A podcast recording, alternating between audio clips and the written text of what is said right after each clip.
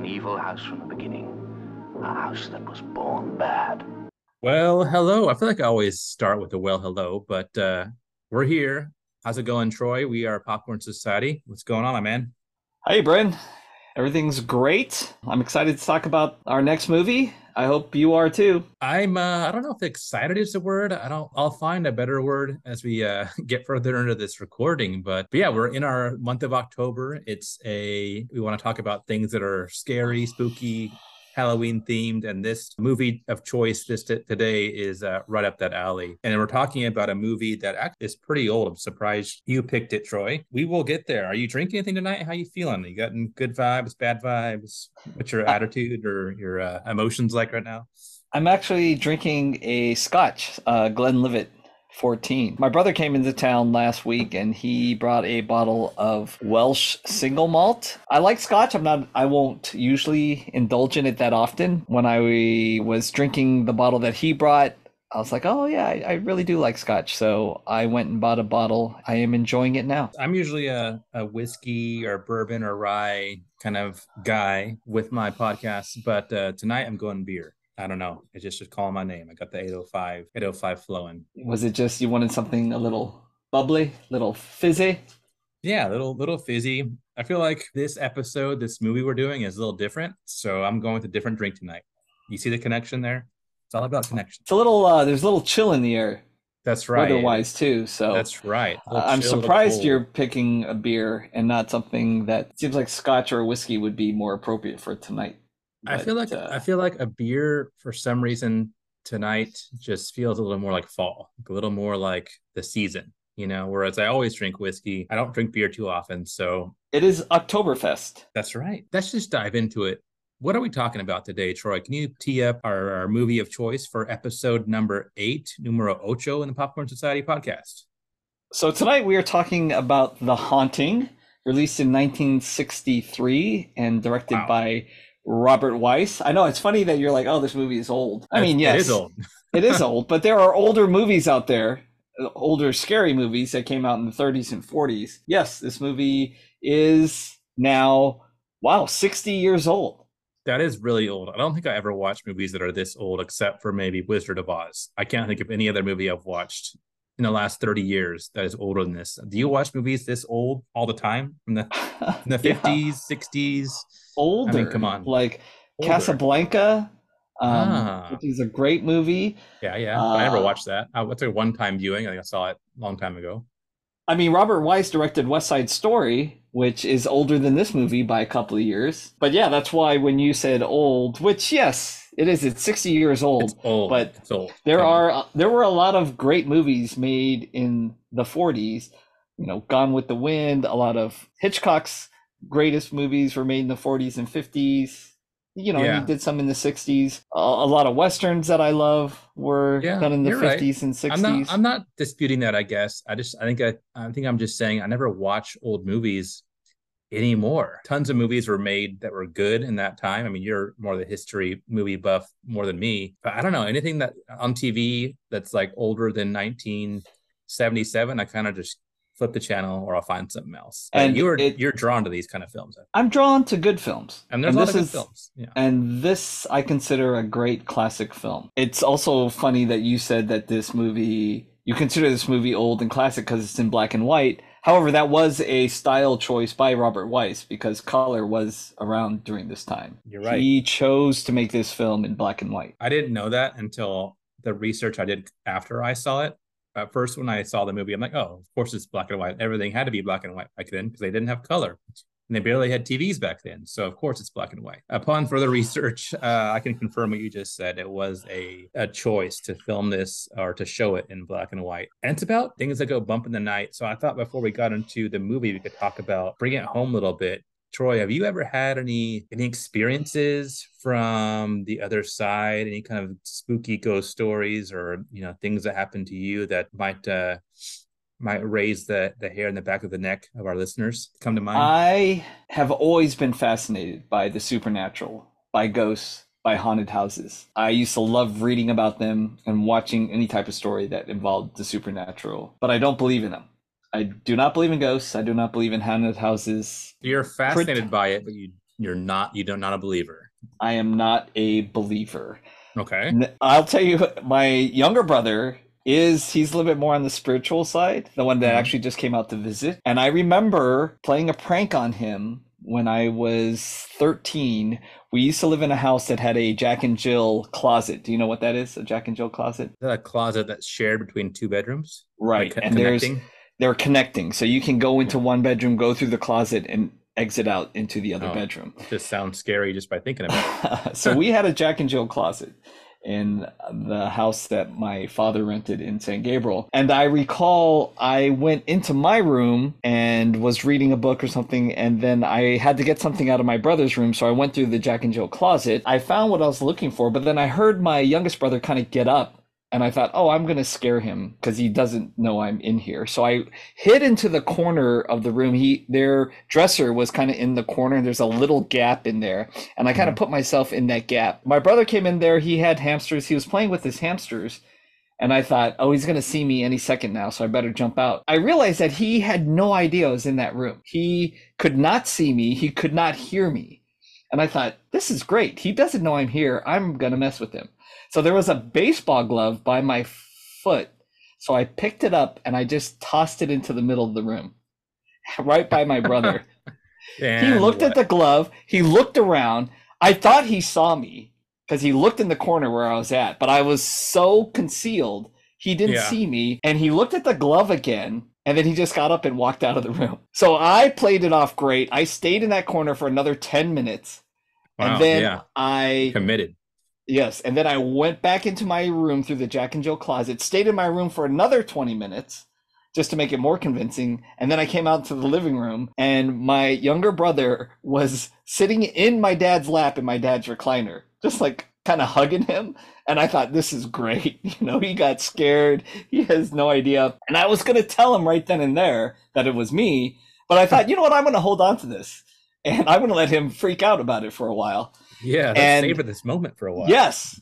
I savored that moment for 20 years. I did 20 not tell him. years. Okay, Yes. that's a lot of savoring. So It- it 20 years later, you told him. That is insane. I I told him 20 years later. He looked at me and he said, "What?" And I said, "Yeah, do you ever?" He was like, "Yes."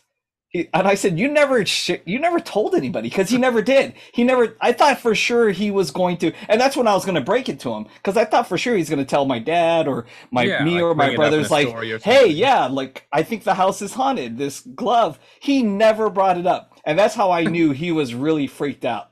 He never mentioned it. He just And so kept it inside for he 20 kept- years. for 20 And he, years. He remembered the exact moment when you brought Oh, it up. he remembered it exactly. When I I don't know if he was relieved, mad at me, but he just was silent for a good 60 seconds when I told him.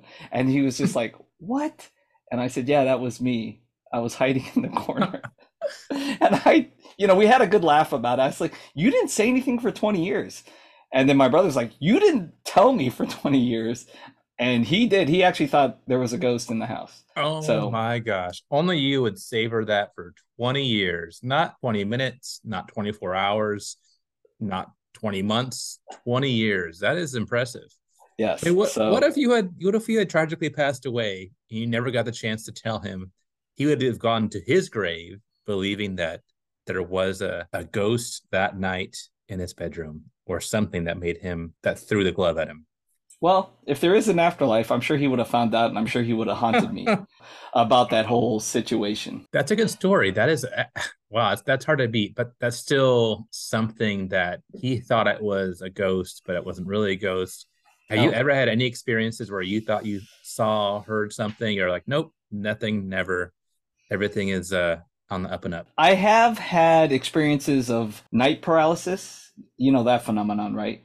That yeah, that's scary. Where Yes. that where like you feel like you're awake, but you're asleep and you feel like you can't move and you're trying to wake up. And Right, about and then- you or something. Right. And you always, people who experience this, and I experience it when I have it, you feel like there's another entity, another presence in the room with you. For me, I used to think that entity was what was paralyzing me. So I experienced that. I think I, I must just be too logical because when I'm going through that night paralysis, half of my brain is like, okay, you're just dreaming, you're just dreaming. The other half is, oh, you're up, but you're kind of in the middle. Even though I felt scared and I felt like there was somebody there. When I actually came out of it, I just realized, okay, it was just night paralysis. It was nothing that was going on. Um, that's probably about the closest I've had experience with something that was kind of I felt sap- supernatural. But even then, I knew there was a logical Yeah. explanation You're just to it. you're too logical. I think even if a ghost appeared itself to you in broad daylight, you would still find a way to like explain it away. Like, no, you know, that was just like the light reflecting off the mirror, and that didn't really happen. If it slapped you in the face, I think you wouldn't believe it. Well, Am because right? there probably is a, a logical, logical- and scientific scientific reason for it. But I'm not I'm not a spiritual person either. What about you, Bryn? Do you believe in ghosts? I don't know. It's a tough question. I, I do think I've seen some weird stuff happen before. For example, in a, the house we used to live in, prior to this one, we had a like a marquee sign that said like wine in big letters, W I N E, and we had it above our kitchen. And I kid you not, every once in a while, that sign would turn off or on by itself. We had it set up so we could flip it on and off with a remote switch. And I don't know if there was some kind of frequency that set it off or something like that. But honest to God, that thing would turn on by itself without us even touching or being anywhere near the remote at random parts of the the night or the day. It probably happened at least a half dozen times. Not that it was like super scary, but like, okay, why is this happening? This is weird. So the first thing that entered your mind when that was happening was, oh, it's not faulty wiring. It's not your. The first thing that entered your mind was, okay, maybe there's a spirit. it's possible. Okay. I, I, I definitely leave it as a possibility. I'm not explaining it away automatically. Okay, you know that just must be some some other remote setting it off, right? Which is probably the, the case. But I, I leave that that room for like, okay, maybe there is somebody on the other side in the upside down. If we're talking in terms of Stranger Things, that's messing with the lights. And how old Um, were you when this no, would this is- occur? This is like I don't know, five six years ago. So I was into my mid 30s or something. I thought you were going to say, you know, I was five or six. No, no. Ask Erin about it. She'll tell you. She will tell you. So that uh, that's one thing. Uh, never experienced any kind of other ghosts or monsters, things like that. I will say, when I was in high school, probably my sophomore or junior year, a group of friends and I, we actually went out to our school in the middle of the night on, I think it was Halloween or pretty close to Halloween. And my high school is very old. It's over 100 years old at the time I went there. So it's probably like 134 years old, 30 or 40 years old now. And there was a lot of like, you know, ghost stories or haunted stories about different places of the of the school. A group of friends and I, being the the silly, dumb, you know, high schoolers we were, decided to be like, you know, ghost hunters and go out there. And we had a camcorder or some kind of, you know, recording device and took it with us. And we had flashlights. And this is like downtown Bakersfield, pretty dark, very, very old buildings from like, you know, the eight, late 1800s, early 1900s. We saw some stuff that was kind of spooky. We, we, we snuck into like the main hall, like the biggest building that's like a three or four story building.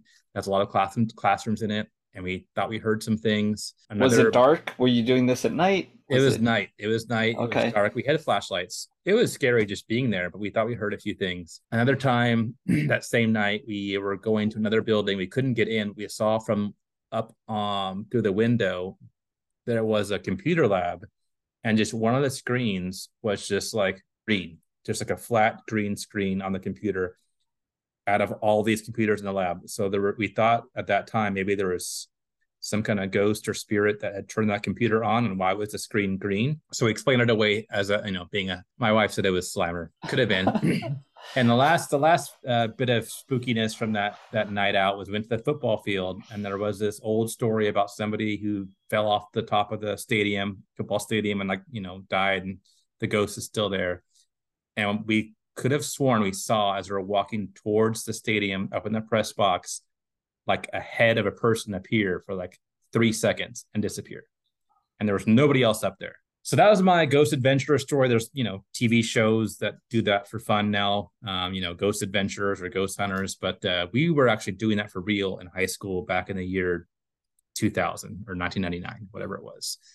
Um, besides that, I don't know, no other really uh ghost stories, but I know I have friends, I have family that have seen things that I believe in spirits, believe in that kind of stuff. So I don't have any hard evidence to give you, but I think it's in the realm of possibility. I am fascinated by the supernatural and by ghosts and haunted house stories. I do not believe in them, but I do love to hear a good ghost story. Good ghost story. I do. All right. I'll try to think of a better one next time I see you, but that's all I, I had today. What about Erin, your wife? Does she believe in ghosts? Let me ask her. She's right here. Uh, Erin, do you believe in ghosts? Okay. She said, I believe in spirits, and she does not like the word ghosts or to refer to them as ghosts. Okay. So semantics. Because of the the connotation, because ghosts are malevolent spirits that are trying to do us harm. ghosts are more ominous, she said. Oh yeah, okay. Yeah. You know, one of these days we always refer to Erin off screen or off off podcast. We're gonna have to have her like actually do a guest spot on the show Oh, one time. she would she would love to oblige. We'll find a movie that she really likes and really like, wants to talk about, and uh, we'll do it. We'll have her Okay. on. We'll have her And, uh, on as a, a third talking head.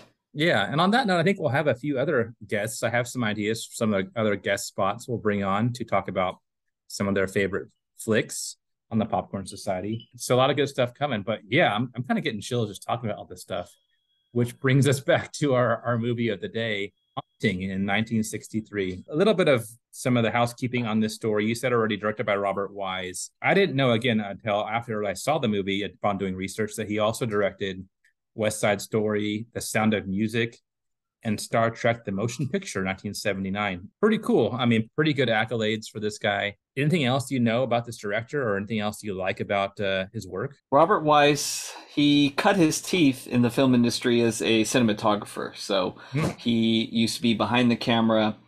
He used to work a lot with a producer called Val Lewton, did a lot of horror movies, which is why Robert Wise has he became famous for films, lighter films like West Side Story, Sound Music musicals. Mhm. But he had always wanted to make he was always fascinated with horror films because of his collaboration with Val Lewton, who Val Lewton had produced the original Cat People. Refreshing that Robert Wise has a wide he's a great director and he has proven he can do almost anything. Musicals, he's done science fiction with Star Trek the Motion Picture. Not my favorite science fiction movie, but he's done it. For me, I mean I love The Sound of the Music, I love West Side Story, but I think this is his best movie. I it's his most creative stylistic movie i will if people talk about robert wise this is the movie i always mention first for some other people it might be west side story or the sound of music but for me it is the haunting The Haunting. Wow. I mean, yeah, pretty good uh, directing chops to have that that range to do The Haunting and then something like a musical and then like a sci-fi picture. So this guy was probably ahead of his time. Anything that you can add in regards to the cast? Because I don't recognize any of these names. We have Julie Harris playing Eleanor Lance, Claire Bloom playing Theodora, Richard Johnson as Dr. John Markway, and Russ Tamblyn as Luke Sanderson. Again, very old movie, very old actors. You are probably better educated in, these actors than I am. Did any actor, uh, any of these actors have any any other highlights or anything you want to mention about them? well when i originally saw this film russ tamblyn was the only actor that i recognized in it Mhm. i didn't know julie harris even though she's very famous she's mostly a stage actress but she did do quite a few films but she was famous for um, her stage work other than that everybody else i did not know who they were Yeah. um, except for Russ Tamblyn. Russ Tamblyn was probably the most well-known actor that when I saw this that I knew I, or I recognized him. He's also the father of Amber, uh, Amber Tamblyn, the actress. I don't know if you're familiar with her. Don't know but, uh, her. She- okay. what's she from?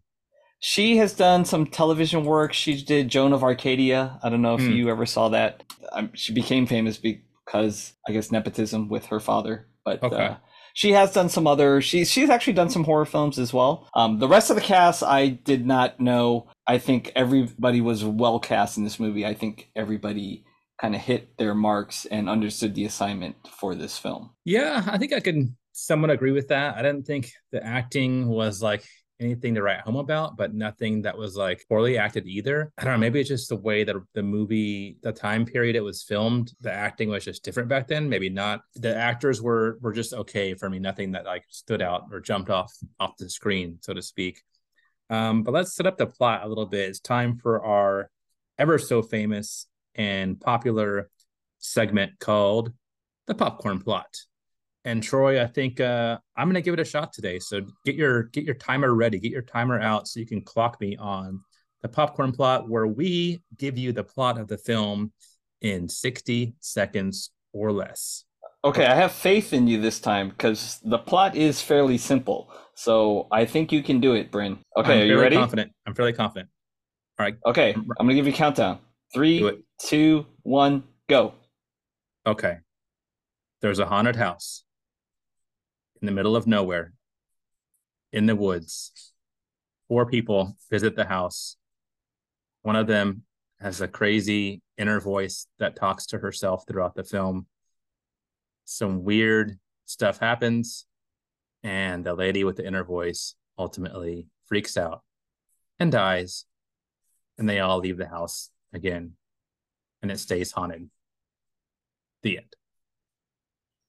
31 seconds, and you know what? You kind of summed it up. Boom. You summed it up. That is Um, that is the easiest plot in the history of mankind, or at least the history of popcorn society. Okay, I did simplify a little bit, but Troy, were you know, fill in the gaps here. What I left out some things, but not a lot, to be honest with you.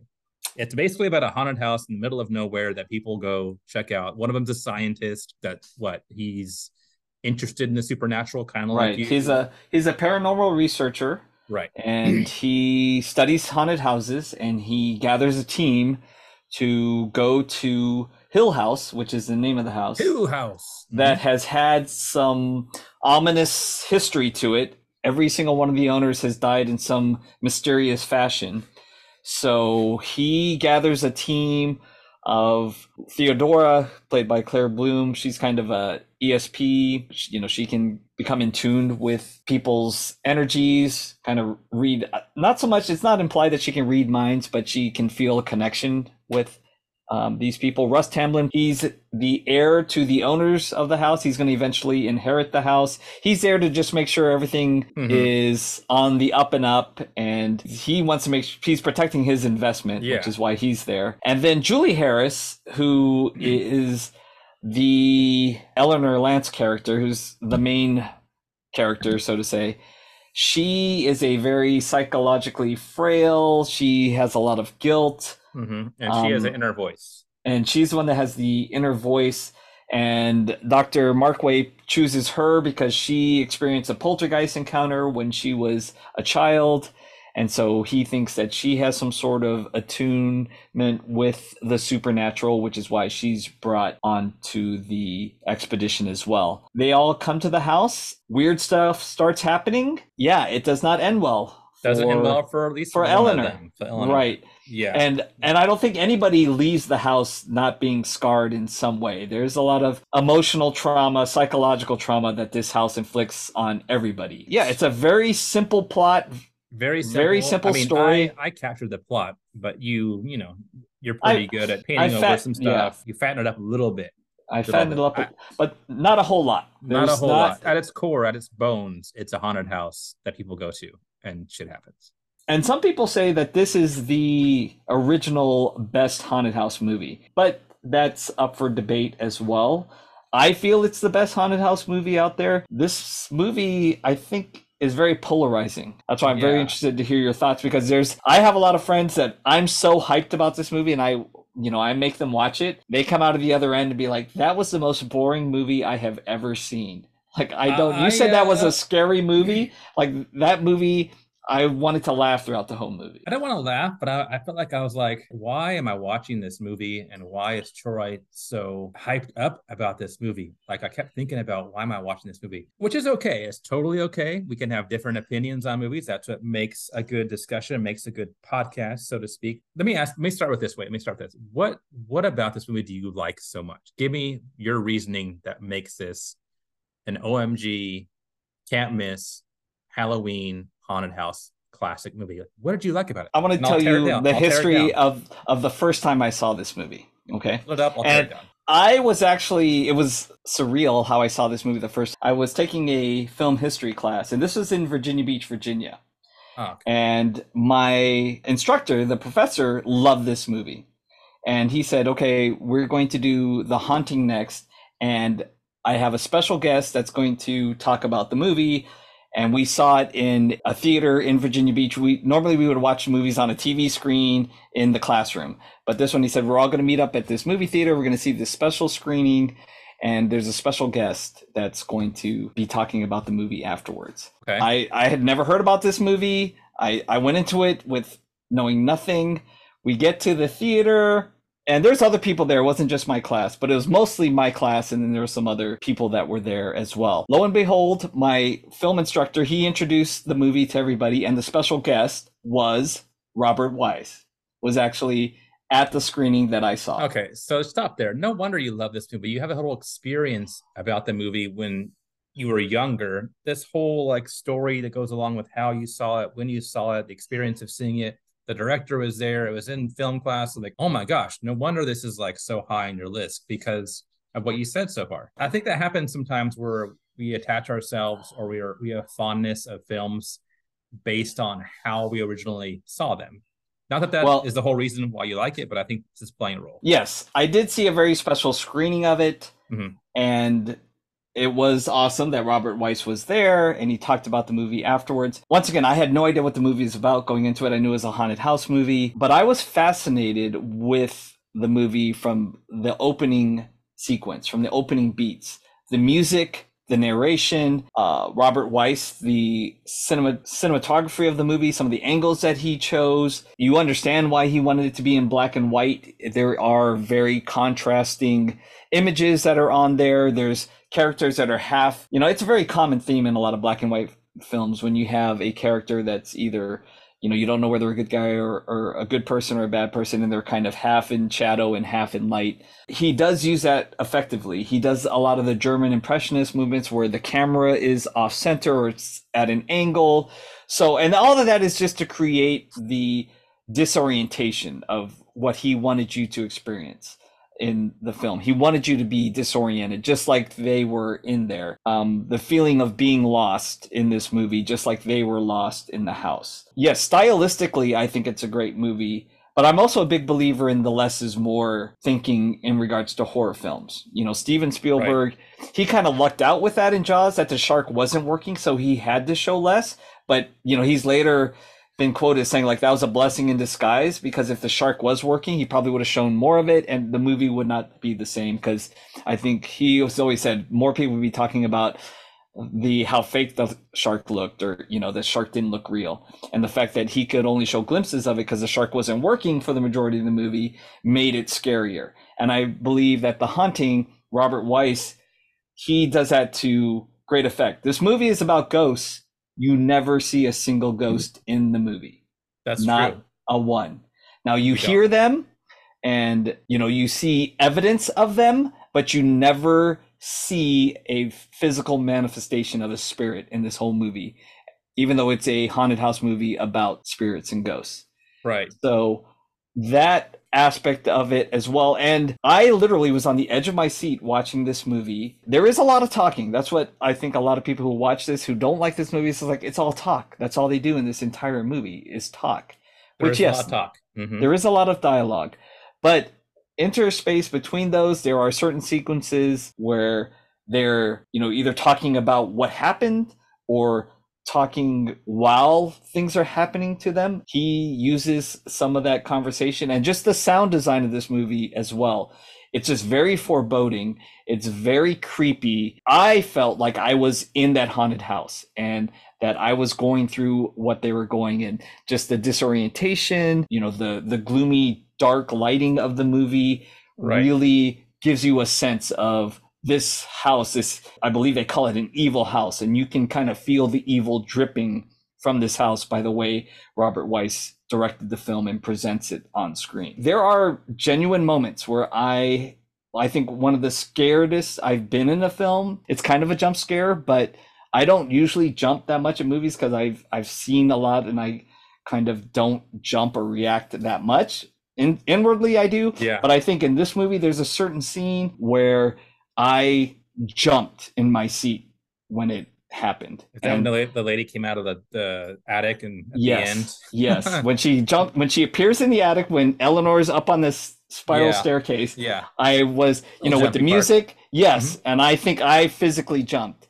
And it was that's probably one of the very few times where I have physically jumped in my seat during a movie, Mhm. uh, especially a horror movie. I I think I told you I love this movie. I watch it every year for Halloween. and it still After scares se- you.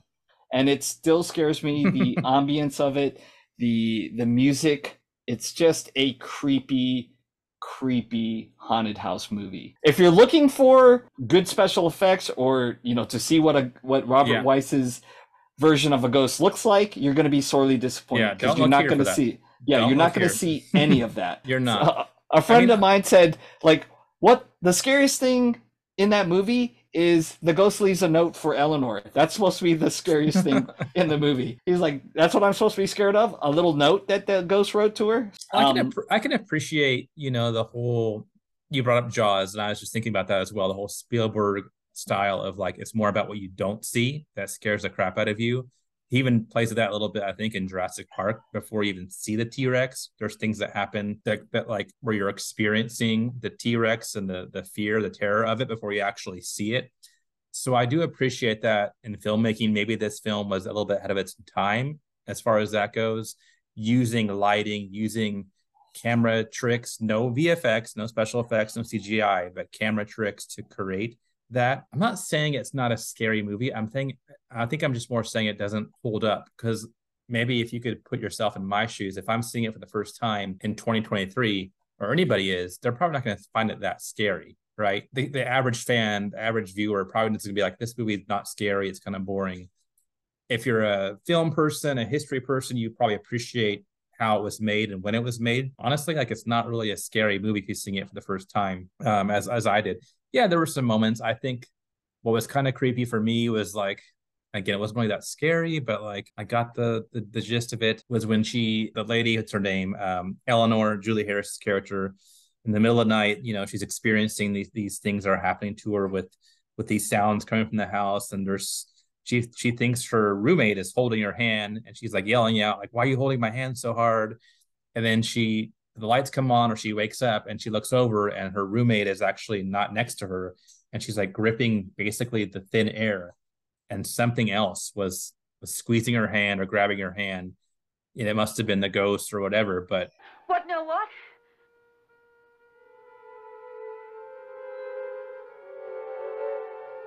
God. God. Whose hand was I holding? That was a little freaky Yeah, that was a little, it's chilling. chilling It is. Well, you know, there is a school of thought. There are certain people out there who think that this is more of a psychological horror film, which it can mm-hmm. be viewed that way. Eleanor is very, almost you could say, psychologically, emotionally teetering on the edge, you know, between sanity and insanity. She carries a lot of guilt. You know, she's her own personal living situation. She lives with her sister. She's developed some psychological tics. You know, she's very she's an outsider. You know, Yeah. she's she's very she doesn't socialize that much. She doesn't go out much. Part of the movie. and i think her inner her inner dialogue her other inner voice which you do hear on on the on the film her talking to herself that's a little creepy too because she Right. has you know these thoughts going through her head some which are a little insane and some which are you know because of what's happening to her but like her self-talk is creepy like I said, there there's a certain school of thought I believe that everything that happens is happening in her head. That nothing is actually happening in real life. That it's all in her head. The voices and her Mhm. hand being squeezed. That Like that's all. That it's all happening in her head. well that, That- nobody else is gets really scared right i mean i'm trying Right. to think back is did Well- anybody else really get freaked out like she does They're they're kind of creeped out by the circumstances, right? Mhm. Because even with that view The only other person that we know for sure has seen or experienced some of the things that Eleanor is experiencing is Theodora because they are roommates. There is that one sequence where they're in the room together, they hear the noises, they see the door being pounded on, and they can both hear it. But once again, the thought is that Theodora, in case you, I'm sure you're aware of it, but um, lesbian attraction between Theodora has Mhm. for Eleanor, which is it's not overt, it's kind of subtle, but there is that is definitely Yeah. implied there. I got a little of And vibe. so- sure. Right, because you know Theodora, she feels threatened by Doctor Markway when Eleanor kind of displays affection for him and kind of has a crush on him, and Theodora tries to like break that apart because she's got an attraction to Eleanor. There's a school of thought that Theodore is playing along with Eleanor just to kind of get in her good graces. She doesn't really hear any of the stuff that Eleanor hears, but she's just playing along with her. Yeah, to- she wants to wants to get in there. Wants right, because you know, exactly. She, wants to you know have a little action. she wants to get a little spirited, so to say. But so there is that theory, and some people believe that it's actually Theodora who writes that note on the wall to freak Eleanor out. You know, she does get mad at Eleanor for having that attraction to Dr. Markway. There was kind of a jealousy thing going on there. So I don't particularly believe it. I I believe in the context that the house is haunted because even during that whole sequence when they hear all of this, when Dr. Markway and Luke actually, you know, they actually wind up coming into the room and they tell them like, "Didn't you hear all that?" And they're like, "No, we were we thought we heard a dog and we've been, you know, following this dog and we just Yeah. walked by your room, but there's been nothing out here." Well, they So- all did, they all did experience that that zone, little little spot The in cold the house spot, where it's like right. cold and like Right. you know you could see their breath. They they, they experienced the the chilly coldness of this one area of the house, which they try to explain maybe with the draft or something going on with the the heating or the cooling, but it, uh, you know it is something supernatural ish happening in Right. the house. Well, and Luke throughout this movie, he's the voice of reason, right? He tries to explain everything. I guess he's like me in in the movie. He tries to find a rational explanation to everything. You know, the cold spot is just a draft and he doesn't really hear any of this other stuff. But at the end of the movie, even he believes that the house is evil. He want at the end he wants to burn the house down. It ought to be burned down and the ground sowed with salt.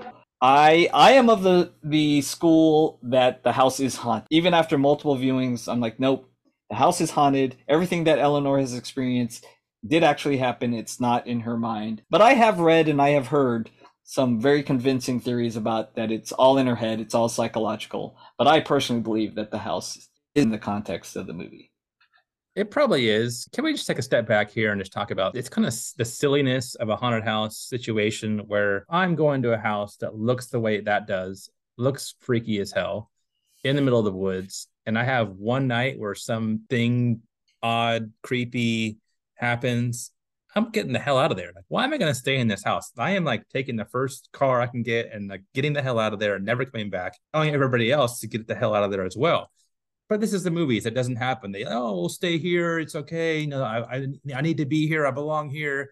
Even Eleanor is like she feels like she's drawn to the house, like she has to be there. Though she's a, I feel like she was whining the entire movie. Like she was just kind of a little whiny bitch the whole movie. But she was the most scared, but she also wanted to stay the most. Right. So I don't know. Her her character kind of annoyed me as far as as far as that goes. But I'm just Well, being you- more real with like, okay, how would you react in a haunted house? Like I wouldn't react this way. You have to remember these characters go to the house being told that it's haunted. So they in a way want it to be haunted, right? I Luke is the only one who doesn't believe the house is haunted. He's the only one that's kind of the voice of reason. Everybody else there believes in spirits, has had some sort of connection with them, and that's why they're there. That's why they were picked by Dr. Markway. So they want the house. I don't say they want, but they believe that the house is haunted. Yeah. So they want to experience. they want to find physical evidence. That's why they're there. They, They want, want to experience it. Right. They want the haunting, and they definitely get one. But if once they get one, they should get the hell out of there. Come on. It's not going to end well. Haven't they seen any scary movies themselves? People are going to die. Somebody's going to get hurt. You know, it's going to be blood's going to be shed. Okay, I'm just being a little, you know, outside the box. Practical, like, yeah. Practical about how movies should work, but they don't work. That's just part of like my reaction to the movie. I, I think part of the re- uh, other reason I have difficulty with it is I don't like black and white films. I don't know. They just seem old school.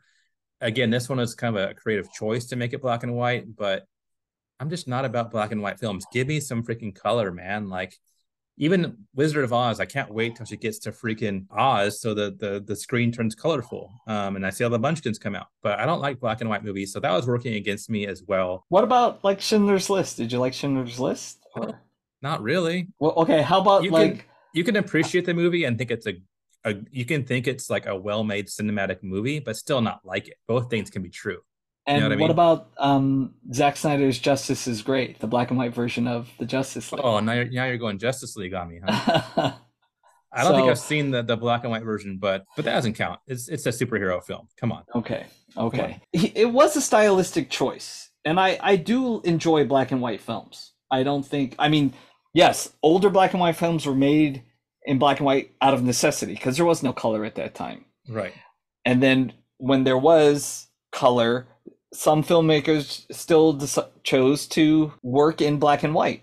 I mean, Alfred Hitchcock, the majority he's he's done a lot of black and white films, but then he made a lot of great color films. Yeah.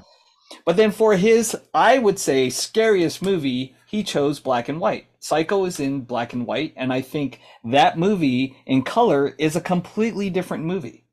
It's not Yeah. as scary. It's not, and once again, that movie is also about mood and tone. You know, the creepiness factor. You don't. I mean, it's a well-known, famous fact that you don't see anybody get stabbed in that movie. Um, it's implied you see a knife blade up against the skin, but you never see the blade penetrate the skin Right. in, anywhere in that movie. So once again, that a lot of that movie is implied, and the black and white sets the tone of the movie that Alfred Hitchcock wanted the audience to experience. So I I can appreciate black and white as you know to set a certain tone to create a an ambiance that they want for the film, a, a vision, so to say. Yes, but they couldn't be mean- done. You couldn't pull that off these days. Do you think like a good Stephen King or other horror director could like pull off a, a good black and white film Sure. today? Sure, and, why not? and because I think people will just react negative negatively, like I am, to and I'm being a negative Nancy here to a to a black and white film. I guess the whole point I'm trying to make is like the film doesn't hold up today. Do you still think it holds up today with with its you know horror, with its the scariness of it, with the the way it's the reaction it's supposed to? Well, I told you, I still watch this movie every year at Halloween. This is one, uh, there's a lot of movies I try to see every Halloween. The Haunting is one that I see every Halloween because it, for me, it sets the whole mood for the month. For Halloween, I think this is the quintessential haunted house movie. And you think it still holds up to today? Today, I still think it holds up. Yeah, especially with a lot of movies that come out today that are in color and are trash and junk. This movie has, I think, stood the test of time. I still think it's as chilling now as it was back in 1963. Realize There's not a lot of people that share that vision with me or th- that fondness for this film in that regard. here guilty. I do ha- I do have some famous company who love this movie. Some pretty famous directors that love this movie. Yeah, I read myself that uh Martin Scorsese actually named this as his favorite horror film. You're right on track there. I mean, there are people that love this, love this, and adore this horror film just like you do, and they are famous. Do you know others? No, I don't know of too many. In fact, until you told me that Martin Scorsese loved this film, I was blissfully unaware of that. I, you know, and some people feel like, oh, you have to be a film snob to like that movie. I think I'm probably, yes, I, I watch a lot of films, but I also understand I like a, movie for how it makes me feel and how what it's supposed to do.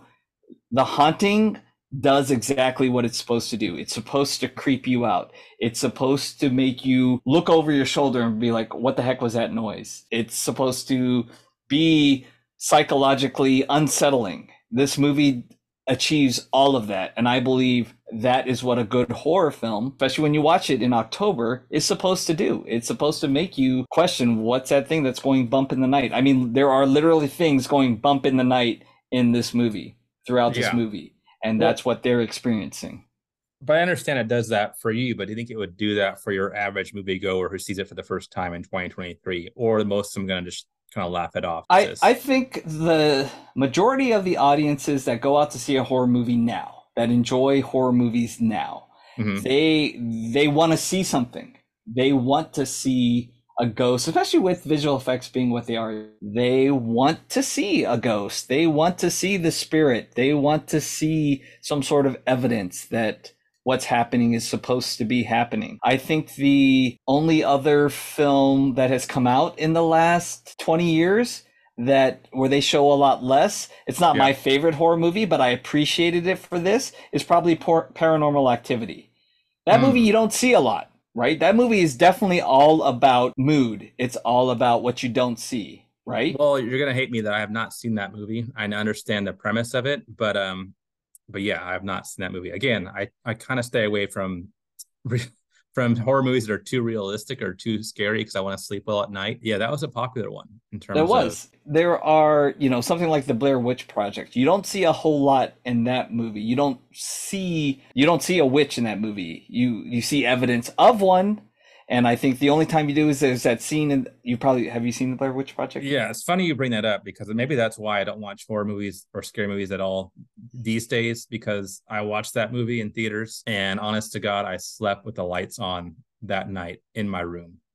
And that's the only night I've ever ever slept with the lights on because I was scared shitless from the Blair Witch Project. And maybe that's why I avoid horror films generally speaking. But that one is scary. that one But is scary. but Bryn, you don't see anything in that movie. You never see the witch. You, You never see you see evidence of witch activity Mhm. Um, but you don't really. That's another one where less is more. I think the only time you actually see something is when she's in the tent and you see all the little handprints or the little hands that are on the the shadows of the hands, the silhouettes. Other than that, you don't see anything. I mean, you hear you hear things. You see, you know, the little physical um, twigs that are being hang, you know, hung from the branches. But that movie also you get this sense of foreboding. They're lost and they're going in circles. And the filmmakers did a really good job of making the audience feel that you know that sense of being lost that sense of yeah. despair because you know they they have no idea of how to get out of their situation. Yeah. they and more and more creepy things happen. One of their members disappears. You don't know how. You don't know why and that's creepy as hell all you do is you you find a little package with his fingers in it and that's it Yeah. and Maybe but I can relate so to everything that happens in that movie more than I can relate to being in a, a haunted house somewhere. Okay. Because I can And put would- myself in their shoes more than I can right the haunting. You know. And I would say that the Blair Witch Project owes a lot of what it achieves and how it does it to the haunting. I think the haunting was one of those the very first psychological less is more. I'm not going to show you anything, but I'm everything that even though you don't see it, you're going to get creeped out by it. And I think that's what happened in Paranormal Activity. They kind of use that same thought in Blair Witch Project. They also do that same thing where less is more. You're not going to see anything, but you're going to see evidence of it. And we're going to create this vision where you just have this impending sense of gloom, of hopelessness, of dread and foreboding. And I think The Haunting was one of the very first films to do that. To me, it succeeded. In my case, it it did that in spades. And I still think it's a very scary movie. It still, you know, creeps me out. yeah. Which is why I love to watch it. I can the tell fact- you have a passion for this movie. I can tell. I do. I, I love this movie. I I'm think sorry this movie. bring that bring that same passion to this podcast with you. now you talk about this movie being in black and white that kind of threw you off as you're well aware they made a remake of this movie in 1999 in- hmm and that movie sucks it absolutely sucks They did. I did see that that movie one time, probably around 1999, 2000. I don't remember much of what happened. Maybe I should rewatch it now that I've seen this, The Haunting. But it had Liam Neeson in it, Catherine Zeta-Jones, Owen Wilson, you know, well-known names and actors. But it was not a well-received or very good movie, as I recall. And, and kind of you can look up the probably the reviews to tell you the same. What what was so bad about that movie? Just to, to touch on it briefly, what do you remember about that? Because I, I don't remember much about it. i was excited first of all the fact that they were making a remake of one of the movies that i adored one a movie that i thought was one of the best horror and i thought oh it's not just me there's other people who like this movie and they they're remaking it because they think there's an audience for it in a way i kind of felt vindicated that i like the haunting so much and that it is a good movie good enough to spawn a remake of it Mhm. But when I, I saw the movie in the theater, and they do show the ghosts in that movie, and they this film is very visual. There is no It's like the other, is the no other extreme on the other side, right? right. It is the exact everything that you're saying. You wish this the original haunting had. The new one did have, and it was terrible, terrible. Maybe it just had a bad director. You know, I think a remake of that movie is not a bad idea, but they just Mhm. executed it poorly. Obviously, I don't know who directed it. I haven't done research on it. it was but, um, Jan de. Bont. Jan de Bont directed that movie. Jan de Bont is- didn't he do Speed? He did Speed. He did Oh. Twister. Come So, on, Jan de Bont. Come on. He he should have stuck to the action because he is not good at psychological or horror film. But and I think the problem with the remake, the 1999 version of The Haunting, is they do show too much. They show everything. You see the ghosts. You see Owen Wilson's head getting taken off of his body and rolling down the hallway. And oh, poor Owen, and- Owen Wilson. and to Come me, on. I kind of wanted to laugh at that. So, yes, the 1999 Haunting, directed by Jan de Bont, is the extreme opposite of the 1963 The Haunting, directed by Robert Wise. In both ways, it it's in color, it shows you everything, and it's a terrible movie, as opposed to So why- why 1963. Why are you going to remake a movie and make it totally the opposite of the original? I guess I don't know. Maybe you want to put your own stamp on it. For people like you, Bryn, who you know Oh, they think, okay. Yes, it's your fault because they probably realize, okay, there's a lot of people who didn't watch the original Haunting because they were put off by the fact it's in black and white. Yeah. They don't know any of these actors. But let's put in some well-known actors at the time. Let's put Yeah. her, Special effects. and hopefully, right, people will appreciate it and people will come and see this movie. It's not the same movie. Yes, the story that, is maybe, basically maybe it's not a bad movie. Maybe I'm just uh, remembering it poorly. I need to go back and watch this because it you're, the way you're describing it, it has everything I want. It has Exactly. I mean, Catherine did Catherine Zeta Jones back in that, that time. Oh, it was her heyday. Yeah. yeah, Liam Neeson. I mean, come on, this guy is he's trained Jedi. He's trained Batman. This guy, you know, oh, yeah, he's taken- rescued his daughters from Owen Owen from Wilson. terrorists. Yeah. Owen Wilson. I mean, Lightning McQueen himself. Oh my god! All right, I'm gonna go watch this movie because it sounds like an amazing film. I mean, Well- you're just you're selling it pretty good now. I would try and save you from watching that movie, but I think you should watch it because I would say everything that you said you the 1963 version was, you're going to get it in 1999 version, and you're not going to like the movie. Okay, all right. I Well, guarantee you're not going to like the movie. you might be right on that, but I, I think I'm I'm convinced I need to watch it again to give it a fair and honest shake in Now, there- reference to this movie. There was another loosely retold version of this movie that was directed by Mike Flanagan. It was a miniseries on Netflix called The Haunting of Hill House, the original um, title of the book that The Haunting is Yeah. based out of. Have you ever seen that version? I have not. Okay. Any good? That it is good. I do enjoy it. However, it's not the same. It the circumstances are the same. There's a house, but it's still it's very different from the book. It's very different from the 1963 and the 1999 version. Um, it's more about, about a um, it's more about a family that go to this house and the stuff that they experience, and it's more about the relationships with the family members in regards to this house as well. I really did enjoy that uh, miniseries that was on Netflix. I enjoyed it for what it was, Mhm. and but it is very loosely based on the same story that The Haunting is. So What about I- Disney's The Haunted Mansion with Eddie Murphy?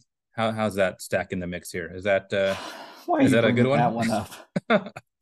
no, that movie is awful too, okay? and that all right, movie's in maybe I'm- color, and maybe it's I'm awful. kidding. Maybe I'm not. But I did I did read somewhere that actually the haunting of 1963 did inspire the Haunted Mansion theme attraction ride at Disneyland. Yes. and Do you know which parts were were inspired by it? One one scene in the in the ride was inspired directly from the movie. Let me think. The the stretching room is that what yes. it's called? Well, the yes. Well, the room where there's all the doors. the doors the and the stretching- pictures and that one or no? No, no, the one with the doors where you're in the doom buggy Oh, and okay. you kind of go by that hallway. There's all the doors. There's the one where the knocker is kind of knocking Oh, on its own, but you see the one door kind of bending in and out.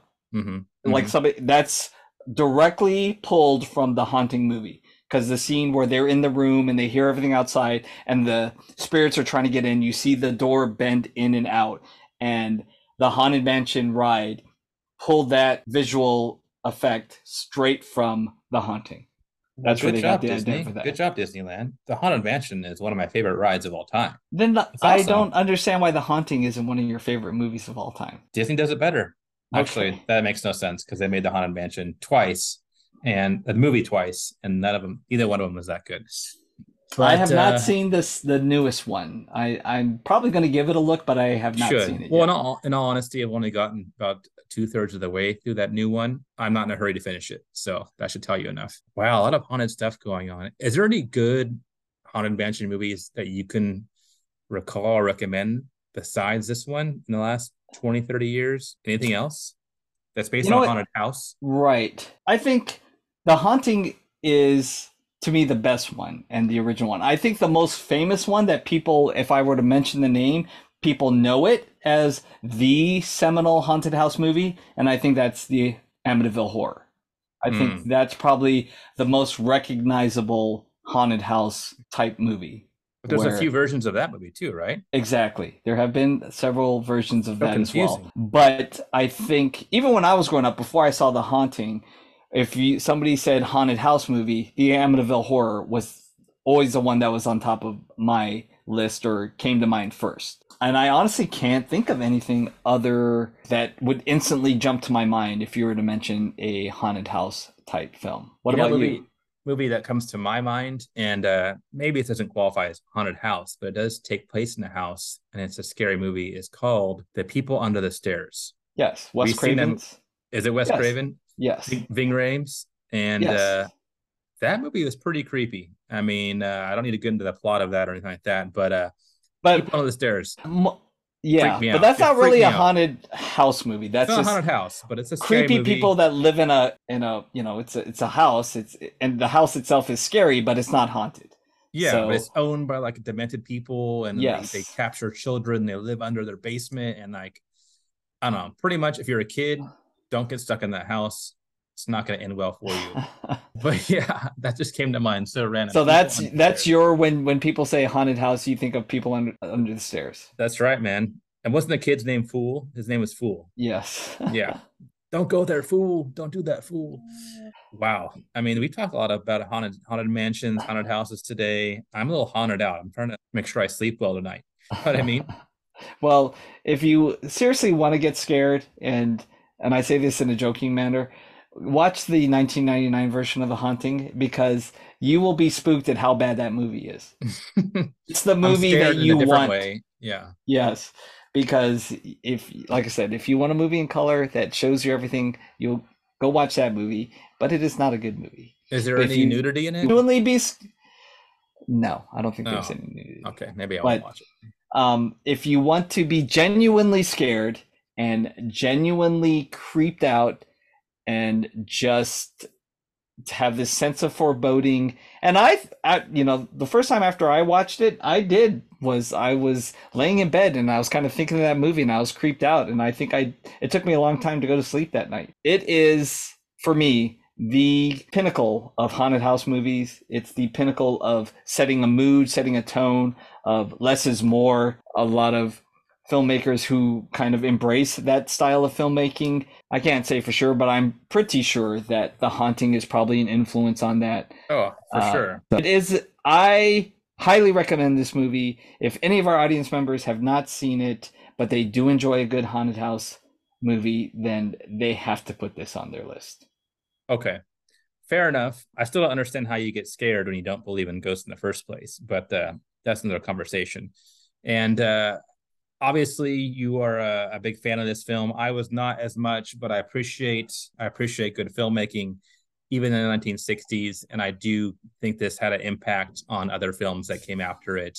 And uh, you know, we can all use a good haunting, a good scary moment here during this Halloween season. So this has been awesome. It's been real. And before I, you know, get even more scared, we should we should start to wrap things up, Troy. Um, before we do, though, let's talk about our next Popcorn Society episode. And I will I will kind of go into this because uh, I was uh, pushing for this to be chosen. Uh, ladies and gentlemen, we're going to talk about the movie Super Eight. It's a monster film set in the 1980s. It came out more recently than that, probably around 2000. uh, 12 or 14, don't know off the top of my head, but in the last 10 years, uh, 15 years, Super 8, directed by J.J. Abrams. I think it's uh, a good film to talk about during uh, Halloween season, and I think you'll enjoy our, our discussion about Super 8. Uh, Troy, have you seen Super 8, or what do you remember about it? I did see Super 8. I saw it in the theater because I I'm a big J.J. Abrams fan, and of course it was produced by Steven Spielberg or executive produced by Steven Spielberg. So I was very excited about this movie. I've only seen it one time, the one time in the movie theater, and that can probably right there let you know how I felt about the movie. I when you said you want to do this, I was like, you know what? I want to give that movie another viewing and see if it's changed my opinion of it. 13, 12 years later, I think the Yeah, movie came out in yeah. 2011. Yeah, so I can't wait to talk to you about it and we'll see if my feelings have changed. If the audience can't guess, I wasn't really impressed with the movie, but maybe on a second viewing I will change You my know, mind. sometimes all it takes is a second viewing. I've seen it multiple to- multiple times. I love Super Eight. Um, I don't know if I love it as much as you love The Haunting, but uh, I do. Uh, I'm a big fan of Super Eight movie. Back when J.J. Abrams was actually directing uh, films before the Star Wars uh, fiasco. Uh, but we'll talk about that more later on our next episode. Uh, everybody, thank you for for listening. We appreciate your support, and we look forward to bringing you more Popcorn Society talk this this fall, this winter. Stay tuned. Until then, uh, you keep popping over there, Troy. oh, no kernel left unpopped over here, my friend. No kernel left behind. Have a good uh, day, night, morning, wherever you are, ladies and gentlemen. Take care. Bye.